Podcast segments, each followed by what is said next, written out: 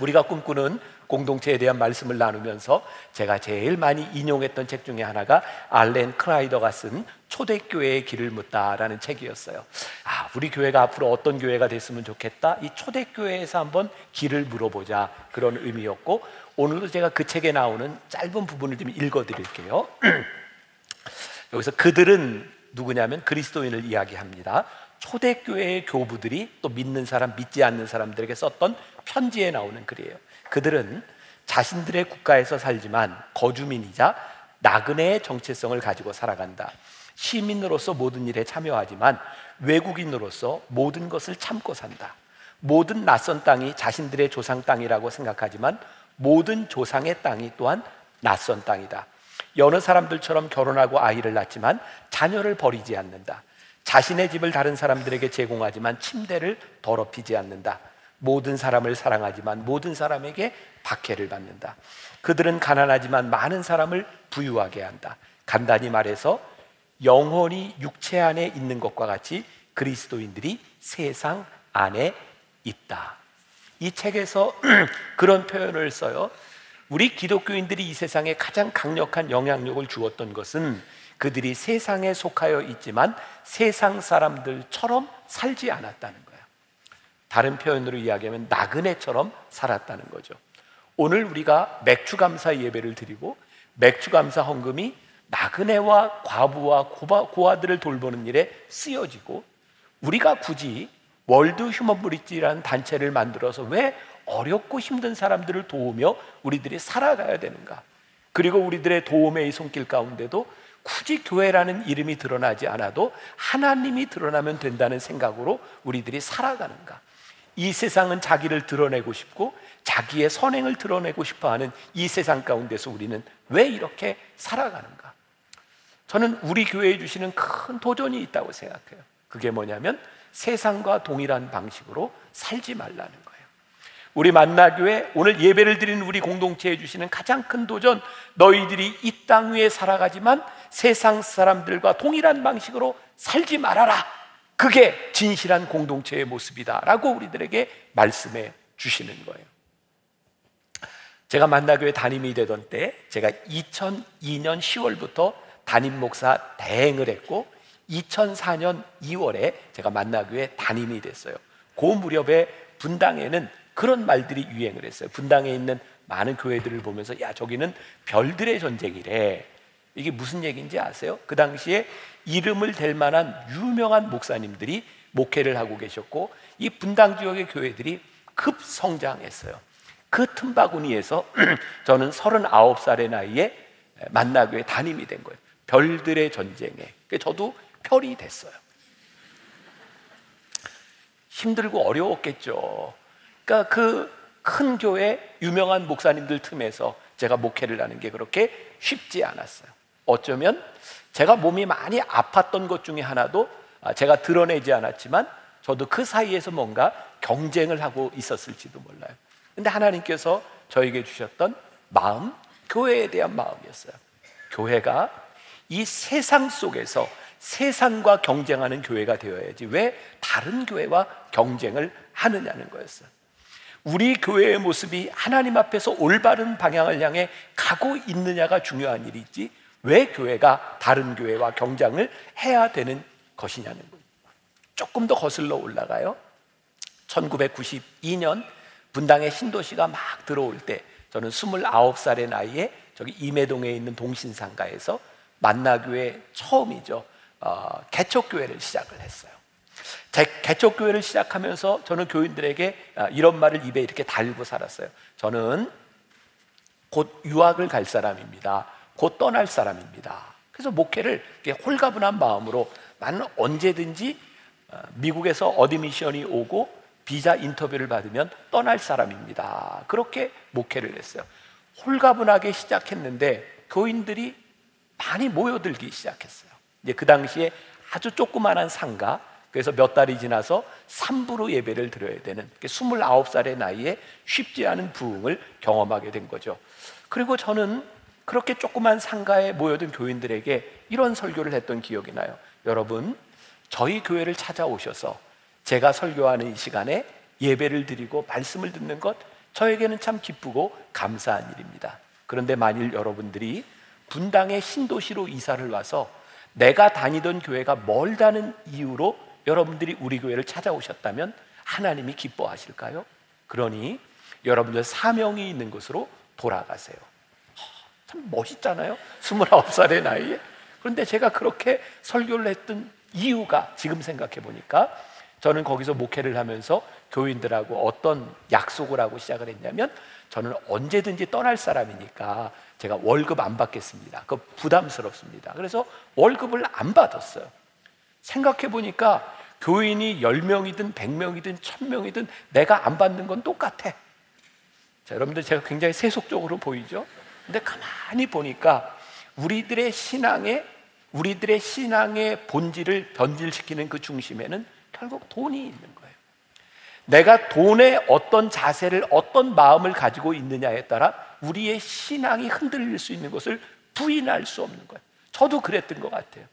나에게 경제적으로 아무런 가치가 없다고 생각하니까 정말 편안하게 교회의 본질이 무엇인지를 이야기할 수 있었고 만일 그때 그게 저에게 경제적인 문제와 연관이 되어 있었다면 저는 그런 설교를 할 수 있었을까?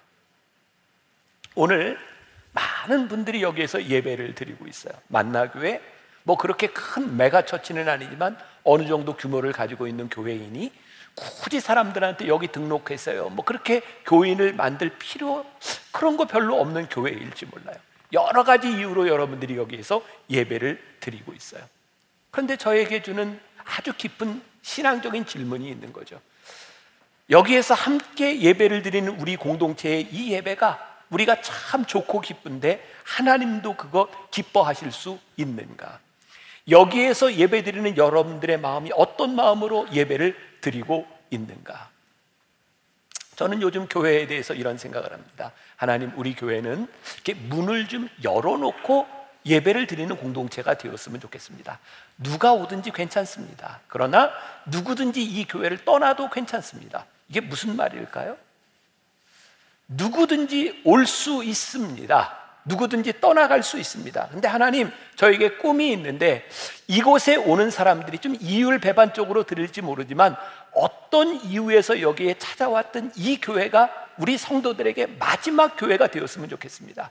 이게 무슨 이야기냐면 적어도 내가 신앙생활을 하고 있는 이 공동체에서 내 자녀들에게 이 신앙의 유산을 물려줄 수 있는 교회가 되었으면 좋겠습니다. 그런 마음으로 신앙생활을 하면 좋겠습니다. 그런데요, 하나님, 이들의 마음 가운데 사명을 주셔서 교회를 떠나야 될 이유가 분명하다면 떠나가는 것이 기쁜 교회가 되게 하여 주옵소서. 이게 지금 말이 안 되는 얘기를 제가 지금 하고 있는 거예요. 근데 이거 두 가지가 우리들에게 함께 있어야 되겠다.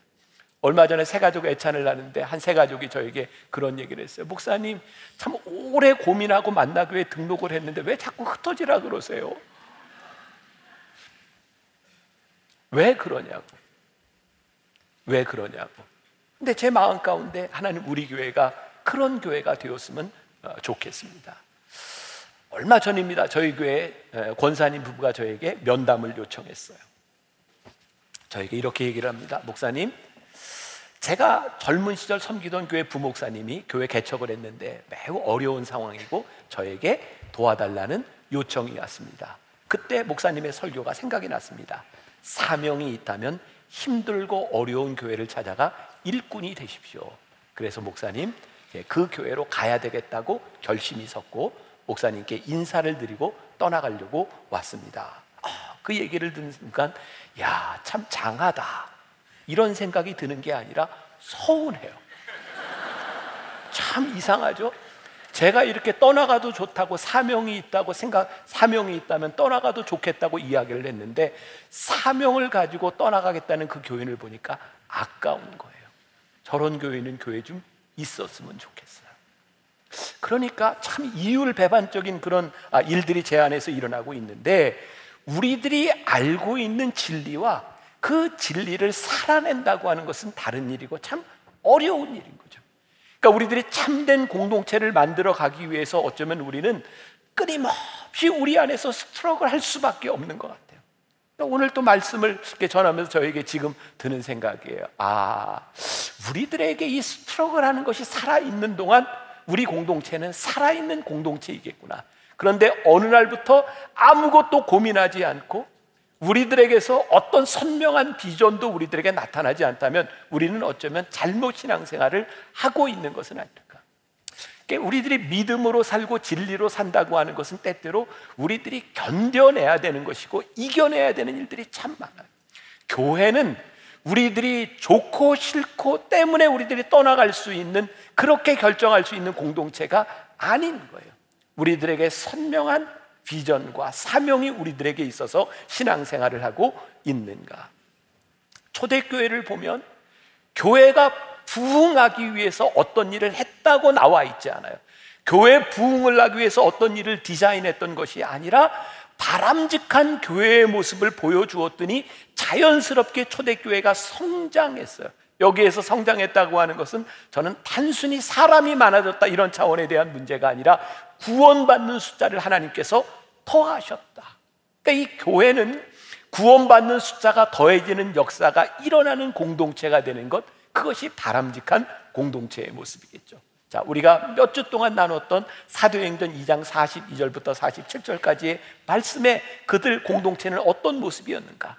먼저 그들은 사도들의 가르침을 받았다 라고 되어 있어요. NIV 영어 성경에 보니까 사도들의 가르침을 받았다가 이렇게 표현이 되어 있어요. They devoted themselves to the apostles' teaching. 사도들의 가르침에 그들이 힘썼다는 말이 영어로 뭐예요? devoted. 뭐야? 헌신했다. 어, 저는 이 말이 이렇게 와닿는 거예요. 적어도 초대교회 사람들이 복된 공동체를 이룰 수 있었던 중요한 일 가운데 하나가 뭐냐면 사도들의 가르침에 헌신했다는 거예요. 그들은 자의적으로 신앙생활하지 않았다는 거예요. 그러면 사도들의 가르침이 뭐예요? 이들이 성령을 받고 초대교회 공동체를 이루고 3장과 4장과 5장과 계속해서 사도들의 가르침이 나오는데 그 가르침이 아주 심플해요. 뭔지 아세요? 회개하고 예수를 믿고 구원을 받으라는 거예요. 교회 공동체의 가장 중요한 일은 예수를 믿는 일이에요. 예수를 믿는 사람들의 공동체 이것이 교회였고 초대교회를 이루는 말 가운데 제가 공부할 때 보면 선교학을 공부할 때 그 초대교회를 가리켜서 영어로 뭐라고 표현을 했냐면 Catholic Church라고 표현해요. 캐톨릭. 그러면 Catholic이라고 하는 말이 지금의 천주교를 의미하는 게 아니에요. 여기서 Catholic이라고 하는 말은 보편적인 universal하다는 거예요. 적어도 초대교회 사람들이 당신은 우리의 형제요 자매요라고 이야기를 할 때 그들에게 형제와 자매는 예수를 믿는 고백이 있는 사람들을 형제와 자매라고 이야기하는 거예요. 그들은 우리와 살아가는 방법이 다르고 그들은 유대인이고 어떤 이는 헬라인이고 그러나 중요한 것이 있는데 그들의 믿음의 고백 가운데 주는 그리스도시요 살아계신 하나님의 아들입니다라고 고백할 때 누구를 그렇게 쉽게 정죄하지 않았다는 거예요. 오늘 제가 10시 예배를 마쳤는데 우리 교단의 어떤 관계자, 관계자가 저에게 찾아와서 이런 이야기를 해요. 여러분, 우리 교회 교단이 어디에 속했는지 혹시 아세요? 모르는 분도 많죠. 어, 우리 교회는 감리 교회에 속했습니다. 근데 한 번은 제가 어떤 모임에 갔더니 합동층 목회자가 저에게 어, 우리 선배님 그렇게 얘기를 하는 거예요. 저도 깜짝 놀랐어요. 아, 우리 교회가 별로 이렇게 교단, 교리 이런 이야기를 잘 하지 않습니다. 저에게는 하나님이 주신 귀한 마음이 있어요. 하나님, 우리 교회가 물론 제가 감리교회 목사로서 교육을 받고 웨슬리안의 전통을 가지고 있는 것이 자랑스럽지만 그것이 하나님을 믿고 예수님을 주로 고백하는 것보다 앞설 수는 없는 겁니다.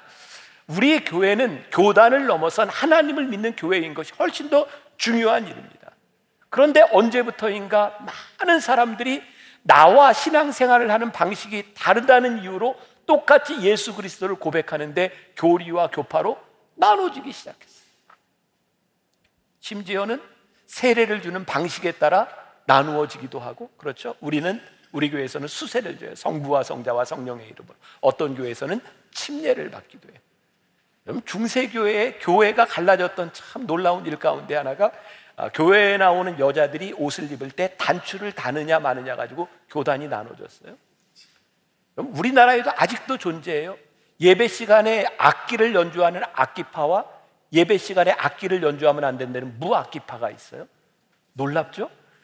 여러분 중세 개혁 교회에는 교회에 십자가를 거느냐 마느냐를 가지고 교단이 나누어져요. 우리들이 생각하는 것이 참 중요하기는 한데 나와 생각이 다르다는 이유로 쉽게 정죄하지 말라는 거예요. 우리들의 생각이 다르지만 예수 그리스도를 주로 시인하는 예수를 믿고 너희가 돌이켜 회개하라고 하는 말씀을 사도들의 가르침을 받는 교회라면 우리는 하나님을 이야기할 수 있는 교회가 되어야 된다. 사도들이 무엇을 가르쳤어요? 사도행전 3장 19절. 그러므로 너희가 회개하고 돌이켜 너희 죄 없이 함을 받으라. 이같이 하면 새롭게 되는 날이 주 앞으로부터 이를 것이요. 사도행전 4장 12절. 다른 이로서는 구원을 받을 수 없느니 천하 사람 중에 구원을 받을 만한 다른 이름을 우리에게 주신 일이 없음이라 하였더라. 이게 성령을 받았던 세례 그 사도들이 가르쳤던 가르침이었어요. 복음을 전한다고 하는 것은 우리들이 믿는 주님을 전하는 일이지 우리의 생각을 전하는 일이 아니에요. 제가 공부할 때 저에게 가장 큰 insight를 주었던 책 중에 하나가 찰스 크래프트라고 하는 사람이 쓴 책인데 문화 인류학 책이었어요. 거기에 나오는 이야기예요. 이 이야기를 들으면서 따지지 마세요. 어떻게 그럴 수 있냐? 자, 따지지 말고 들으세요. 자, 어떤 인도 정글에 친한 두 친구가 있었대요. 원숭이와 물고기가 best friend였어요. 따지지 말라 그랬어요. 원숭이하고 물고기가. 근데 그 정글에 막 홍수가 나고 폭우가 쏟아지게 되었고 원숭이는 재빠르게 나무 꼭대기로 도망을 갔어요. 근데 딱 도망가서 보니까 아이고 베스트 프렌드인 물고기를 놔두고 혼자 도망을 간 거예요. 그래서 원숭이가 목숨을 걸고 그 물속으로 들어가서 물고기를 구해 가지고 나무 위로 올라갔어요. 그랬더니 물고기가 죽었어요. 이 책에서 무엇을 이야기하고 있냐면 복음을 전하는 우리들에게 목숨을 건 헌신과 사명이 있기는 하지만 그것 때문에 우리들이 생명을 죽일 수 있다는 것을 여러분들 아십니까? 원숭이와 물고기가 살아가는 방식이 다른 겁니다. 그러니까 우리들이 복음을 전할 때는 예수 이름으로 구원을 받는 복음의 핵심을 전하며 그들의 삶 한가운데서 예수를 믿는 사람으로 살아가는 것이 중요한 일이지 우리의 신앙의 형태를 우리들의 삶의 스타일을 강요하는 것 그것이 복음이 아니라는 그래서 사도 바울이 로마서 1장 16절에서 이렇게 이야기를 해요. 내가 복음을 부끄러워하지 아니하노니 이 복음은 모든 믿는 자에게 구원을 주시는 하나님의 능력이 됩니다. 먼저는 유대인에게요. 그리고 헬라인에게로다. 복음의 능력, 그들이 유대인이고 헬라인이지만 그들에게 복음이 능력이 된다는 거예요. 고린도에서 1장 17절 그리스도께서 나를 보내시면 세례를 베풀게 하려 하심이 아니요 오직 복음을 전하게 하려 하심이로되 말의 지혜로 하지 아니함은 그리스도의 십자가가 헛되지 않게 하려 함이라. 사도 바울이 뭐라고 얘기해요? 세례를 주는 것, 세례의 방식, 그리고 내가 어떤 말로 전하느냐, 그게 중요한 것이 아니라는 거예요. 예수 그리스도로 인하여 우리들이 구원받는 것, 그것이 복음의 핵심이라고 우리들에게 말씀하고 있는 거예요. 그래서 우리 공동체는 그런 교회가 되었으면 좋겠다. 예수님을 믿는 신앙의 고백 위에 우리들의 다름을 인정할 수 있는 것. 자, 이런 공동체에서 어떤 변화가 일어났는가? 오늘 말씀해 보니까 서로 교제하고 떡을 떼며 오로지 기도하기를 힘쓰니라 라고 되어 있어요. 오로지 기도하기를 힘쓰니라. 여러분들 한번 생각해 보세요. 초대교회 사람들이 오로지 기도하기를 힘쓰는데 즐거웠을까요? 힘들었을까요? 아니 초대교회 사람들 말고 여러분들이 오로지 기도에 힘쓰고 살면, 살아가면 힘들까요? 안 힘들까요? 힘들 것 같아요. 어떻게 오로지 기도에 힘쓰고 살아갈까?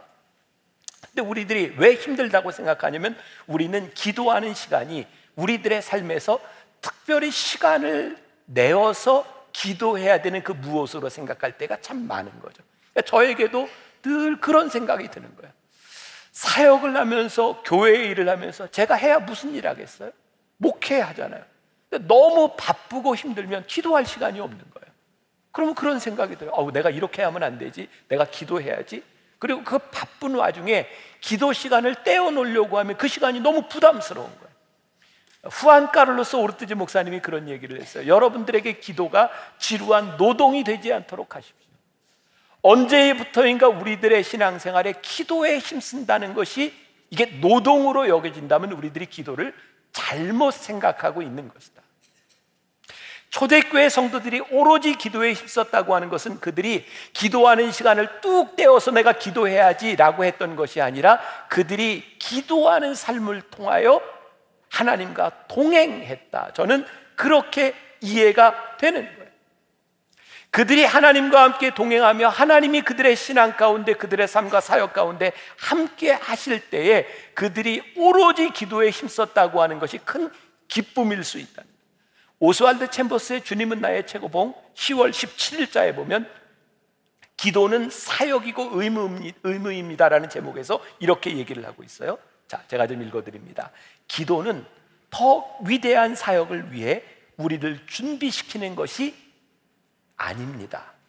기도 자체가 더 위대한 사역입니다. 그런데 우리는 기도를 하나님의 사역을 위한 준비나 고차원적인 능력을 상식의 차원에서 행사하는 것으로 생각합니다. 가만히 생각해 보니까 지금 우리 교회 여러 선교팀들이 계속 나오고 있는데 어, 우리들이 예를 들어서 선교 준비를 할 때 어, 우리 준비 기도회 합시다 하고 선교를 잘 하기 위해서 준비 기도회를 여러분 이게 잘못된 게 아니죠. 그런데 만일 우리들이 기도를 무언가를 잘 하기 위해 준비하는 것으로 생각한다면 기도는 늘 우리들에게 일이 되어 버립니다. 정말 중요한 기도는 하나님 이것이 참 귀한 일입니다라고 느껴지고 이것이 우리들의 힘입니다라고 느껴질 때 우리의 사역과 연결이 되어집니다. 저에게는 이렇게 아주 어, 작은 습관이 있어요. 예배당에 들어와서 예배를 드리기 전에 말씀을 드리기 전에 기도하는 그때마다 저는 이렇게 가슴에 손을 얹고 기도를 해요. 하나님 도와주세요. 함께 해주세요. 그 시간이 저에게 참 귀한데 따로 시간을 내어 기도하는 것이 아니라 그 시간 하나님의 도우심을 구하고 하나님과 동행하는 게 나에게 참 복이다. 그게 저에게 제일 복된 시간이 뭐냐면 그때 기도하는 시간. 오로지 기도에 힘쓴다고 하는 것은 우리들에게 뚝 떼어 놓아서 기도하는 시간이 아니라 우리들의 삶에 복된 기도의 시간. 만약 몇 주가 지나면 이열치열 부흥회를 우리들이 하게 돼요. 우리가 늘 휴가 피크에 이열치열 부흥회랍니다. 말씀을 준비하다 하나님께서 저에게 마음을 주셔서 예배팀에 제가 이야기를 했어요. 이번 3주 동안에는 토요일에 우리들이 한번 기도하는 시간을 가지자. 기도가 좀 즐겁게 우리들에게 아, 은혜가 되었으면 좋겠다. 그래서 토요 예배 시작하기 2시간쯤 제가 함께 우리 교인들과 기도하면서 기도의 즐거움에 우리들이 한번 들어가 보자. 근데 뭐 안 올 사람은 안 와도 돼요. 그냥 올 사람만 오면 돼요. 이게 오로지 기도에 힘쓴다고 하는 게 우리들이 특별히 뚝 떼어서 우리들이 기도해야 되는 의무감이 아니라 그 기도가 우리들에게 기쁨이 될 수 있는 그런 공동체를 만들었다. 그리고 이 공동체에 보니까 어떤 모습이 있냐면 함께 떡을 뗐다라고 되어 있어요. 저는 우리 교회 아, 성도들을 보면서 제일 반갑고 기쁜 게 제가 엘리베이터를 타고 올라갈 때 사람들이 먹을 걸 이렇게 들고 있는 경우들을 봐요. 그럼 제가 물어봐요. 이게 뭐 하는 거예요? 아, 오늘 이게 나무 모임이 있는데요. 저걸 보면 아, 저 모임은 잘 되겠다는 생각이 들어요. 먹으면서 모임은 다 잘 돼요. 어, 진짜예요. 제가 요즘 우리 청년들을 이렇게 이제 격려하는 것 중에 하나가 변화산 때 이렇게 어, 개근한 나무를 제가 이제 시상을 하는데 그 시상이 뭐냐면 저와 함께 밥을 먹는 거예요. 그리고 1등한 그 팀은 제가 영화도 보고 밥도 같이 먹어요. 가끔 궁금하기는 해요. 제가 같이 먹는 게 상일까 버릴까 궁금하기는 한데 아무튼 밥을 같이 먹는데 지난주에도 한 팀하고 밥을 같이 먹는데 제 아내하고 같이 이렇게 식사를 하는데 청년 애들이 아무튼 예외 없이 묻는 게 있어요. 목사님, 사모님은 어떻게 만나셨어요? 애들한테는 이제 제일 큰 관심사인 거예요. 제가 아이들한테 이렇게 얘기를 해요. 제 아내하고 저는 4년 동안 대학을 다니는데 같은 과, 같은 학년이었는데 한 번도 말을 해본 적이 없어. 서로 관심이 없었어요. 대학원에 가서 아, 유일하게 여자가 제 아내 딱 혼자였고 이제 같이 이제 공부를 하는데 이제 학생들이 몇 안 되니까 늘 같이 모여서 점심을 먹는 거예요. 여러분들 그때로 돌아가서 87년으로 돌아가서 어, 상상을 해보세요. 제가 도서관에서 공부하고 있는데 거의 매일 제 아내가 밑에서 저를 불렀어요. 병삼아 밥 먹으러 가자라고 부르면 제가 이제 오 그리고 이제 내려가서 같이 밥을 먹고 제가 청년들에게 하는 얘기 우리가 이렇게 같이 밥 먹다가 평생 밥 먹게 됐어. 그러니까 너희들 좋아하는 사람이 있으면 같이 밥을 먹어. 밥을 먹는데 한두 번쯤은 그렇게 큰 문제가 되지 않아요. 근데 계속해서 같이 밥을 먹는 건 쉽지 않아요. 여러분 그런 음, 기억이 있으시잖아요. 옛날 그렇게 외식 문화가 많지 않을 때 정말 큰 외식이 중국집 가는 거였잖아요. 가면 늘 고민되지 않았어요. 짜장면을 먹을까? 짬뽕을 먹을까? 그래서 나온 게 짬짜면이잖아요. 그죠? 근데 고민 안 해도 되는 사람들이 있어요. 가족들이 같이 가면. 너는 짬뽕, 너는 짜장, 그리고 가운데 탕수육 하나 시켜놓고 같이 나눠 먹으면 돼요. 함께 떡을 뗀다고 하는 것은 정말 좋은 공동체가 되지 않으면 만들어지지 않는 거예요. 그리고 그 좋은 공동체를 만들기 위해서는 지속적으로 함께 떡을 떼기 위해서는 우리들이 어떤 식당에 가든 어떤 음식을 선택하든 누군가는 내가 좋아하는 것을 포기하고 양보하지 않으면 그 떡을 떼는 공동체는 오래 가지 못하는 거예요. 아, 함께 떡을 떼는 공동체가 된다고 하는 것, 그것이 참 복이구나. 사도들의 가르침을 받은 그 공동체에 오로지 기도에 힘쓰며 그들이 함께 떡을 뗄 수 있었다고 하는 것이 그들에게 큰 축복이었구나. 그리고 그 공동체에 일어난 일을 오늘 성경에서 뭐라고 이야기하고 있냐면 기사와 표적이 많이 나타났다는 거예요. 그리고 이 기사와 표적이 나타나는 것을 보면서 세상 사람들이 그들을 두려워했다. 그리고 백성들에게 칭송을 받았다. 이게 연쇄적으로 일어나는 일인 거예요. 그러면 기사와 표적이 일어난다고 하는 일, 맞아요. 이 사도행전 2장 이후 바로 3장으로 넘어가면 베드로와 요한이 성전 미문 앞에 앉아 있는 안진뱅이를 고치는 사건이 일어나요. 어떻게? 나에게 은과 금은 없으나 내게 있는 것으로 내게 주노니 나사렛 예수의 이름으로 일어나 걸어라. 그 안진뱅이가 일어나 걷는 모습을 보며 세상 사람들이 얼마나 놀랐을까요?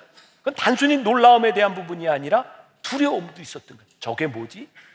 근데 저에게는요, 이 기사와 표적이라고 하는 것이 단순히 환자를 고치는 것에서 머무는 것이 아니라 우리 처음에 이야기했던 것처럼 세상 사람들이 초대교회 공동체를 보면서 놀랐던 것은 기사와 기적, 병이 낫는 것뿐만 아니라 그들의 살아가는 삶을 바라보며 두려움을 느끼지 않았을까? 저들은 어떻게 저렇게 살아갈 수 있을까? 동시대를 살아가는 우리들의 삶 가운데 어떻게 저런 삶의 패턴이 나타날 수 있을까? 제가 미국 교회에서 가끔 예배를 드릴 때 미국 사람들이 쓰는 표현 중에 제일 멋진 표현 중에 하나가 이런 거예요. awesome. 이걸 아, 한마디로 표현하기가 참 힘들어요. awesome 두려움도 되고 존경도 되고 어, 저에겐 이렇게 이해가 되는 거예요. 하나님의 임재로 인하여 우리들에게 쫙 느껴지는 그 하나님 임재에 대한 God. 세상 사람들이요 교회 공동체를 보면 God, 아, 하나님의 존귀하심과 하나님의 위대하심을 경험하게 되었다. 우리 이 교회를 바라보며 이 세상 사람들이 awesome God, 오, 하나님의 위대하심이 저번에 나타나고 있구나. 그것이 우리가 꿈꿔야 되는 공동체의 모습입니다. 이사야서 55장 8절부터 9절까지 유명한 말씀이에요. 같이 봅니다. 시작. 이는 내 생각이 너희의 생각과 다르며 내 길은 너희의 길과 다름이니라. 여호와의 말씀이니라. 이는 하늘이 땅보다 높음 같이 내 길은 너희의 길보다 높으며 내 생각은 너희의 생각보다 높음이니라. 그래서 뭐라고 이야기하고 있어요? 여호와의 말씀인데요. 여호와의 생각은 우리보다 깊고 우리보다 높아요. 그러니 하나님의 역사가 일어나는 공동체 가운데 세상 사람들이 생각할 수 없는 그 무언가가 나타나는 거예요. 우와, 저기에 두려움과 경외심이 있는 거예요. 마태복음 6장 33절에 보면 너희는 먼저 그의 나라와 그의 의를 구하라 그리하면 이 모든 것을 너희에게 더하시리라 라고 말씀하고 있어요. 세상 사람들이 자기들의 이익을 구하며 살아갈 때 오늘 우리들이 하나님의 나라와 하나님의 의를 구하는 것을 바라보며 God, 어떻게 저들은 그렇게 살지? 근데 그 공동체 가운데 하나님이 모든 것을 더하시는 놀라운 역사들이 있는. 저에게 떠오르는 말씀이 있어서 요한일서 4장 10절과 11절 사랑은 여기 있으니 우리가 하나님을 사랑한 것이 아니요 하나님이 우리를 사랑하사 우리 죄를 속하기 위하여 화목제로 그 아들을 보내셨습니다. 사랑하는 자들아 하나님이 이같이 우리를 사랑하셨은즉 우리도 서로 사랑하는 것이 마땅하도다. 저는 월요일부터 어제 토요일까지 일본에 있다 왔어요. 매일 아, 일본 목회자들, 일본 교인들을 위해서 세미나와 설교를 하고 아, 금요일에는 우리 청년들과 함께 아, 그 소라 하늘제라고 함께 이렇게 찬양하고 이렇게 축제를 이렇게 하는 시간이었어요. 스무 살, 스물한 살, 요 또래 청년들이 여러 명이 같이 갔어요. 근데 이렇게 은혜라고 하는 찬양을 부르는데 21살을 난 우리 청년 하나가 눈물을 뚝뚝뚝뚝 흘리면서 찬양을 하는 거예요. 참 신기하죠? 눈물은 전염성이 있어요. 그 우는 모습을 보면서 저도 눈물이 나고 일본 성도들도 눈물을 흘려요. 그 집회를 마치고 오는 버스 안에서 제가 청년들에게 우리 잠깐 나눔의 시간을 가지자. 그랬더니 그 아이가 이런 고백을 하는 거예요. 제가 일본에 올 때 저는 일본 사람들을 사랑하는 마음이 없었습니다. 그리고 어떻게 사랑할 수 있느냐? 아, 그게 제 속에서 문제가 해결되지 않았습니다. 일본은 우리의 원수니까요. 근데 제가 설교를 하다가 이런 이야기를 했어요. 오늘 이 예배당 안에서 일본 사람, 한국 사람 없습니다. 우리는 다 하나님의 사람일 뿐입니다. 하나님께서 그 마음에 그 청년의 마음 가운데 그런 생각을 주신 거예요. 아, 하나님의 마음으로 사랑한다고 하는 것은 이런 것이구나. 저는 이 한 일의 문제를 해결할 수 있는 게 저는 우리 신앙과 우리 교회밖에는 없다고 생각합니다. 제가 요번 일본 단기 선교하면서 그 목사님들에게 그런 얘기를 했어요. 아, 우리만 같으면 아는 문제가 아무 문제가 없을 텐데. 여러분, 우리들에게 아픔이 있어요. 우리들에게 증오가 있어요. 그런데 사랑하는 자들아 하나님이 우리를 이같이 사랑하셨은 즉 우리도 서로 사랑하는 것이 마땅하도다. 하나님의 생각이 우리들 가운데 들어오기 시작할 때 우리는 아, 다른 이 세상과 다른 삶을 살아가게 되는 거예요. 우리들에게 순전한 기쁨이 우리들에게 있어지는.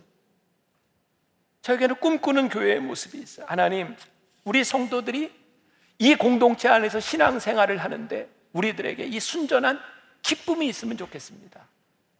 봉사하고 섬기고 헌금하는 게 여러분들에겐 기꺼운 일이에요, 힘든 일이에요.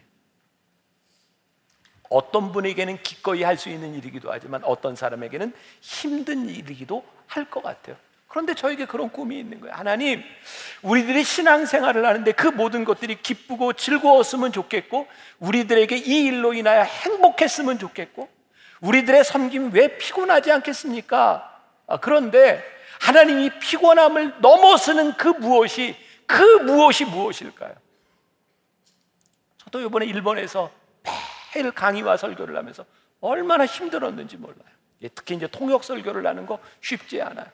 더 힘든 건 끝나고 나서 일본 목회자들이 저에게 와서 질문을 하는 거예요. 그럼 이제 통역해 주는 목사님이 통역을 해주고 제가 질문에 답을 해요. 근데 제가 진짜 힘든 건 와서 묻는 게 대개 다 똑같아요. 그러니까 저는 계속 똑같은 말을 또 해줘야 되는 거예요. 그래서 말하다 말고 한 번은 통역하는 목사님, 내가 또 해야 돼요? 힘들어요.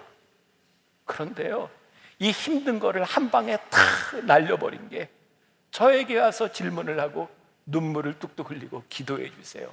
라고 하는 그 일본 목사님을 바라보며 아, 이게 참 복된 일이구나. 힘든 것보다 더 큰 기쁨이 우리들에게 있을 때 우리들을 행복하게 만들어주는 거예요. 저는 이 초대교회 성도들이 오로지 기도에 힘쓰고 그들이 어려운 사람들을 놓고 함께 떡을 떼는 것이 매 순간마다 다 즐거운 일은 아니었을 것 같아요. 그런데요, 그들이 그 일로 인하여 백성들의 칭송을 받고 하나님께서 그 공동체에 구원받는 숫자를 더해 주시는 기쁨을 맛보았을 때에 그들의 수고보다 더 큰 기쁨이 있었다. 우리를 행복하게 만들어주는 것은, 우리를 기쁘게 만들어주는 것은 우리의 인생에 고난과 어려움이 있기 때문이 아니라 그것보다 더 큰 기쁨을 우리들이 경험할 때 우리들에게 찾아오는 거죠. 마땅히 해야 될 일들, 마땅히 따라가야 될 일들, 마땅히 순종해야 되는 일들, 그것들이 쉽지 않지만 우리들이 십자가를 지고 피를 흘리는 일들이 쉽지 않지만 그들이 백성들에게 칭송을 받고 하나님께서 구원받는 자를 토하심으로 인하여 그들에게 있었던 기쁨이 우리 공동체에도 살아있으면 좋겠다. 우리 만나교회가 여러분들이 그런 공동체를 만들어 갈 수 있기를 간절히 소원합니다. 아, 우리 교회 예배드리는 모습을 바라보면 이 세상이 God. 와, 저기에는 하나님이 계셔. 하나님이 살아계셔. 그 하나님의 존귀하심을 느낄 수 있는 그런 공동체가 되는 것. 우리 그런 공동체를 꿈꾸며 이곳에서 함께 신앙생활하는 여러분들이 되시기를 주님의 이름으로 간절히 축원합니다. 우리 함께 부르고 싶은 찬송가가 있습니다. 사랑하는 주님 앞에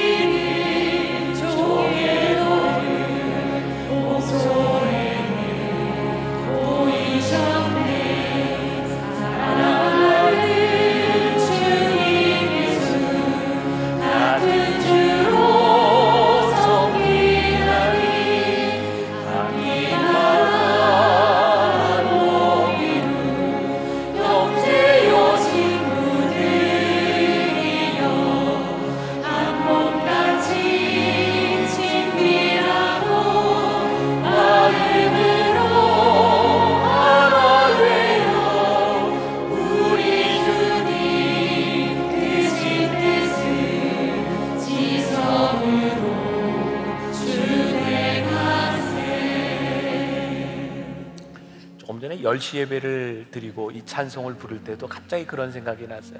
야, 오늘은 사실 설교할 필요가 없었구나. 이 찬양의 가사 속에 모든 것이 다 들어 있는 것 같아요. 이게 찬양은 아 진짜 이게 기도구나. 제가 여러분들과 함께 하나 더 부르고 싶은 찬송가가 있습니다. 내 마음과 정성을 다하여서 이 찬송도 여러분들이 함께 이 가사 가운데 기도하는 마음으로 함께 부르면 좋을 것 같아요.